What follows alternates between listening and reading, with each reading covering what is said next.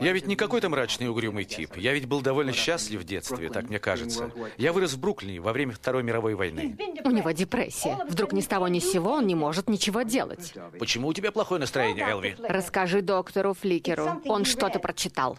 Что-то прочитал, да? Вселенная расширяется. Вселенная расширяется? Вселенная — это все, и если она разрастется, она однажды развалится, и наступит конец всему. Какое тебе до этого дело? Он перестал делать уроки. А какой смысл? Какое отношение имеет к этому Вселенная? Ты в Бруклине. Бруклин не расширяется. Миллиарды лет пройдут, пока Вселенная расширится, Элви. Тем временем надо получить удовольствие от жизни. Ведь так? Это был кусок из фильма Вуди Аллена «Энни Холл». А, здесь, на этом месте, должен был быть подкаст про Вуди Аллена, но я все так и не смог его сделать, потому что ну, я его планировал, планировал, планирую уже год или два, и каждый раз меня останавливает простая мысль, что мне просто нечего добавить к тому, что несет в своих фильмах Вуди Аллен – а подкаст я очень хотел записать, и, потому что 1 декабря Вуди Аллену исполняется 85 лет. Это потрясающе, для меня это праздник, но я не смог. Не смог, потому что лучше, чем Вуди Аллен, сказать все равно невозможно. Поэтому слушайте, смотрите, точнее, Вуди Аллена. Можете Энни Холл, а можете, например, «Любовь и смерть». Отличный фильм. Два его лучших фильма – ну а сегодня мы будем говорить про Фрейда.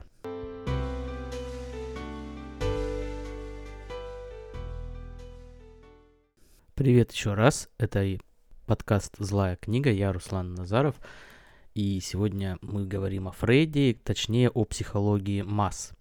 А в эпизодах 38 и 39 я уже говорил о, псих... о теориях толпы, который дал Либон и дал Артега и Гассет. И э, я собирался сделать такую три серии по теории толпы, и третья как раз-таки должна была быть, и будет, и есть э, эта теория толпы от Фрейда.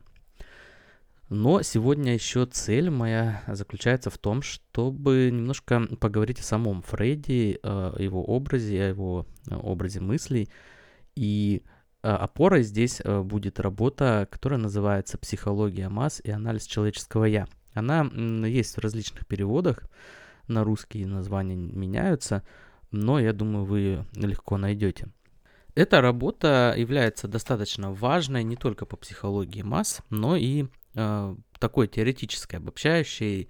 Э, дело в том, что э, Фрейд ее писал в 21 году, если я не ошибаюсь, а 21 год, 1921, ну вот этот период начала 20-х, это был относительно такой переломный для Фрейда год. Он э, узнал, э, что у него рак, всякие события нехорошие, да и старый он уже был, и он все время боялся умереть. И его психоанализ, его теория стала все э, дальше отходить, скажем так, от какой-то научной классической ясности а, в сторону эзотерических размышлений, и закончилось это все книжкой о Моисее, которую Фрейд написал перед смертью. В свою очередь, которая наступит через 18 только лет. Но, тем не менее, книга «Психология масс» — это такое отражение и будущего Фрейда, и прошлого. Короче, такая граница — Важность этой книги я бы мог еще, наверное, обосновать ссылкой на другую книгу, а, отличную книгу, я вам могу ее советовать, отдельный обзор я на нее записывать не буду, но книгу посоветую. А, называется она «Словарь по психоанализу», и написали ее два автора, Жан Лапланш и Жан Бертран Понталес. А, эту книгу эти авторы писали чуть ли не лет 20, это действительно словарь по психоанализу, но очень важно, что это словарь, основанный на анализе э, корпуса фило- такого наследия Фрейда, то есть на изучении всех доступных на тот момент, когда писали эту книгу первоисточников, поэтому она достаточно строго выдержана с научной точки зрения, поэтому такое максимально полное изложение психоанализа именно через подачу, как через словарь. И в этой книге в категории либидо под э, которым, э, точнее, многие знают Фрейда именно в связке с, с словом либидо. А так вот в этой центральном, скажем так, понятии для психоанализа э, ссылка идет на определение либидо именно как раз на работу про психологию масс. Э, к чему я это все? Это я все к тому, что вот эта книжка «Психология масс» Фрейда, она действительно эм, знаковая, не, не какая-то проходная, хотя, как сам говорил Фрейд, э, ему с трудом удалось ее написать, э, тяжело она шла, и, в принципе, конечно, от других каких-то книг Фрейда она отличается. Э, например, если взять тоже введение в психоанализ, курс лекций, он написан ярко, четко, точно, все понятно в нем. В этой книге, конечно, э, она больше напоминает не какие-то конечные выводы, а скорее размышления Фрейда на заданную тему. Он уже мог себе это позволить в 21 году, потому что у него была и э, были преданные ученики, школа, психоаналитическая ассоциация, журналы. Он уже состоялся. Доказывать ему особо было нечего ни, ни, никому. И он мог просто говорить о том, что ему было интересно на данном конкретном этапе. И вот в данном конкретном этапе психология масс его интересовала больше всего. Что вполне оправдано, учитывая, что Первая мировая война закончилась пару лет назад – и вопрос поведения именно масс, он, естественно, был для многих э, мыслителей, для многих ученых э, центральным. Так, э, ну, сама книга. Она небольшая, это даже не книга, какая-нибудь работа, небольшая работа. И, в принципе, э, идея Фрейда, которая в ней заложена, она достаточно простая. Но я бы хотел все-таки пройти, пройтись по самой структуре сначала книги. Э, конкретно указать на то, что начинается эта книга с анализа теории Либона и еще нескольких авторов, которых мы здесь касаться не будем, поскольку, поскольку они нас особо не интересуют и особо ничего нового они в теорию масс, в теорию толпы не привнесли. А, вот этот от, подход э, Фрейда, когда э, начинаешь с анализа предыдущих работ предыдущих авторов, по тематике, это научный подход, и это во Фрейде от как раз-таки его научной деятельности. До того момента, когда возник психоанализ э, в середине 90-х годов 18, 19 э, века, Фрейд занимался научной деятельностью вполне себе, э, разбирал под микроскопом спинной мозг угрей, по-моему, что-то такое. А, здесь я могу ошибаться. Но там точно были задействованы угри и микроскоп. У него было несколько научных работ, он был достаточно хорошо известен в Вене, именно как ученый, и поэтому база у него ученая, учи, как у ученого, очень серьезная. И он пронес это свое а, у, научное миропонимание через всю свою жизнь. Когда Фрейда обвиняют в каком-то эзотеризме, здесь необходимо помнить, что, э, ну, кроме того периода, когда, вот я сказал, да, после того, как он узнал, что у него рак в конце жизни. Э, но такое определение, что все его теории носят ненаучный характер, э, а, оно распространяется многими критиками вообще на все его теории. Здесь нужно помнить, что Фрейд эм, обратился к психологии и создал психоанализ после того, как он, будучи неврологом, невропатологом, убедился, что на тот момент э, наука была не способна дать описание вот в этих э, строгих количественных э, терминах э, и качественных каких-то определениях э, научных, не могла дать, теорию, дать теорию наука, которая бы объясняла важные психологические факторы. Э, не факторы даже, а состояние. Это вынудило Фрейда искать другой подход, и вот он его, собственно, нашел в психоанализе. Моя задача сейчас не стоит в том, чтобы рассказать в целом, что такое психоанализ, но я хочу все-таки подчеркнуть, что Фрейд был ученым, и другой вопрос, правильно ли он нащупал ту дорожку, по которой нужно было идти, чтобы прийти к, там, к научным выводам, мы сейчас тоже разбирать не будем, но то, что он подходил как ученый к построению своих теорий, это так. То, что его материалом эмпирическим, скажем так, были записи, не записи, а общение с пациентами, это уже тоже другой вопрос. И его всегда нужно соизмерять с тем, что, а можно ли было по-другому изучить э, эти психические феномены. По крайней мере, тогда, когда еще не было всяких МРТ и тому подобных штуковин, э, возможности изучать э, глубокие серьезные феномены психологические был, были ограничены.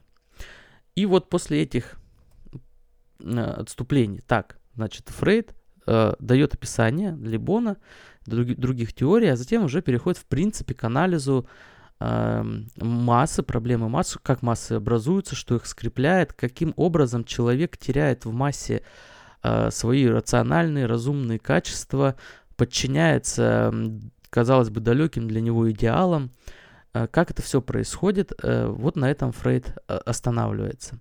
Я не буду перечислять особенности масс, которые вы можете узнать из предыдущих моих подкастов, вот 38-39 выпуск. В принципе, со всеми этими особенностями сам Фрейд сыграл, согласен, и его задача просто показать, как эти особенности вообще могут возникнуть, как человек может попасть в массу, как он может стать человеком массы. И здесь э, он начинает, Фрейд начинает с идеи о том, что человек э, подчиняется массе, входит в массу, образует массу э, за счет э, либидо. И коротко вся его теория заключается в том, что вот эта э, либидо, сексуальная э, энергия, скажем так, она э, заставляет человека э, влюбиться в кавычках в какого-то предводителя, вождя. Через это человек получает об- общность э, с другими представителями массы.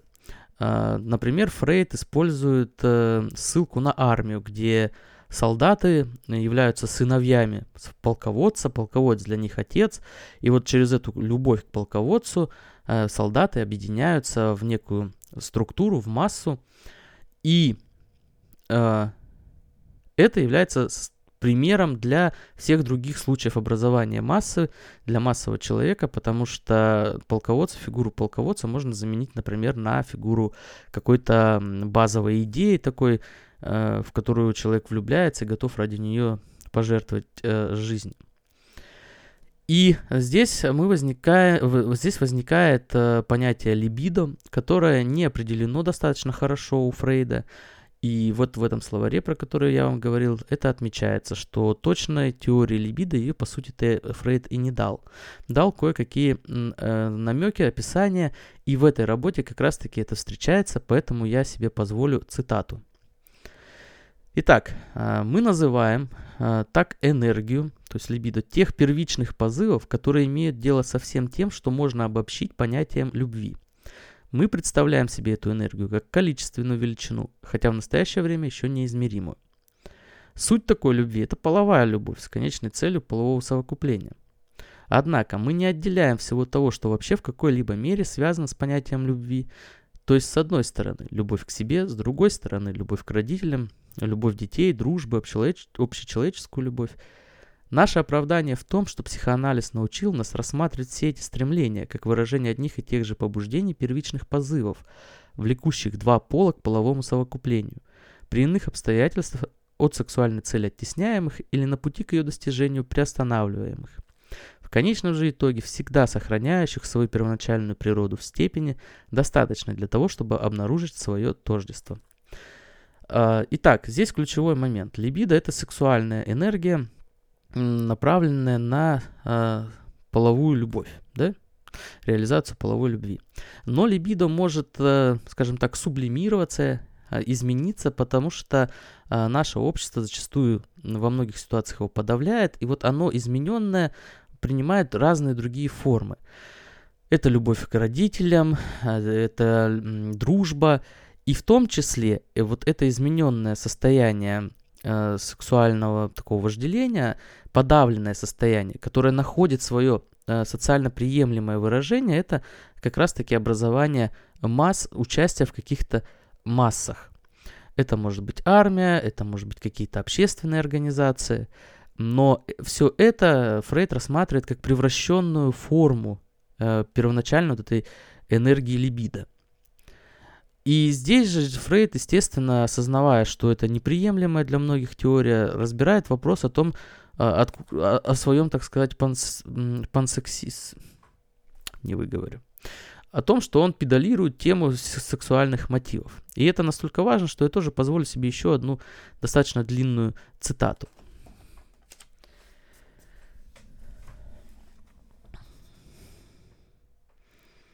Большинство образованных восприняло такое наименование как оскорбление и отомстило за это, бросив психоанализу упрек в пансексуализме.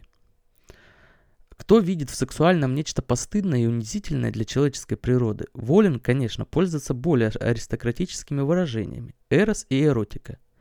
Я бы и сам с самого начала мог так поступить, избегнув таким образом множества упреков. Но я не хотел этого, так как я, по мере возможности, избегаю робости. Никогда не известно, куда тебя таким образом, куда таким образом попадешь. Сначала уступишь на словах, а постепенно и по существу. Я не могу согласиться с тем, что стыд перед сексуальностью – заслуга. Ведь греческое слово «эрос», которым подобает смягчить предосудительность, есть не что иное, как перевод нашего слова «любовь».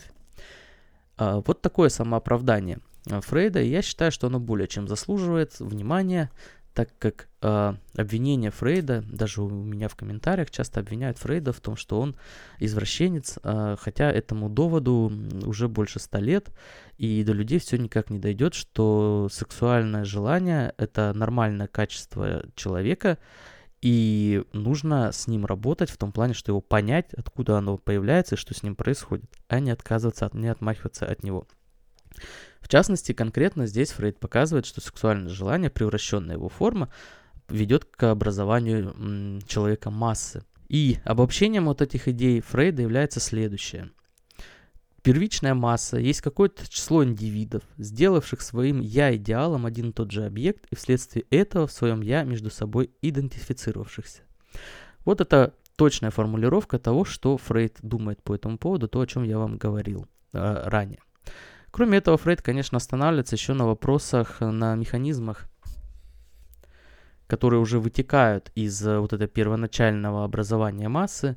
В частности, Фрейд подчеркивает, что человек в толпе а, проявляет такую, такие свойства, как идентификация себя а, с вождем а, или с какой-то идеей, и Э, второй момент – это замещение, когда человек замещает собственный «я-идеал», который у него был сформирован до этого, то есть идеальное, скажем так, представление о себе, или то, что можно назвать, ну, скажем, совестью, он замещает вот этим внешней какой-то идеологией. И это происходит именно на почве того, что человек вот этой превращенной формой либидо подчиняется э, массе, входит в нее, и тем самым уже благодаря этому – приобретает идентификацию и вот это замещение «я» идеала. Таким образом формируется масса и все те негативные э, характеристики у этой массы, которые есть. В частности, когда человек готов э, жертвовать собой, даже невзирая на то, что это откровенно невыгодно, э, эти характеристики объясняются как раз-таки вот через действие указанных механизмов. Такова теория Фрейда, и я надеюсь, что мне уж удалось донести еще две важных мысли. Первое, что, что Фрейд был ученым, а второе, что не надо бояться темы сексуального. Тема сексуального это такой же предмет науки, как и любой другой. Э, бояться этого не надо, работать с этим необходимо, а иначе мы просто закрываем глаза на проблему. Это именно то, что пытался донести Фрейд в своем творчестве и то, что попытался донести сегодня я. Если вам интересно еще больше узнать про Фрейда, то подписывайтесь на мой телеграм-канал. А злая книга, ссылка будет в описании. А, я там часто возвращаюсь, в том числе и к идеям а, Фрейда, но там еще и очень много всего интересного, и про книги, и про дата сайенс, и про философию, так что жду вас там, там мы встретимся, и всем спасибо, что слушали, до свидания.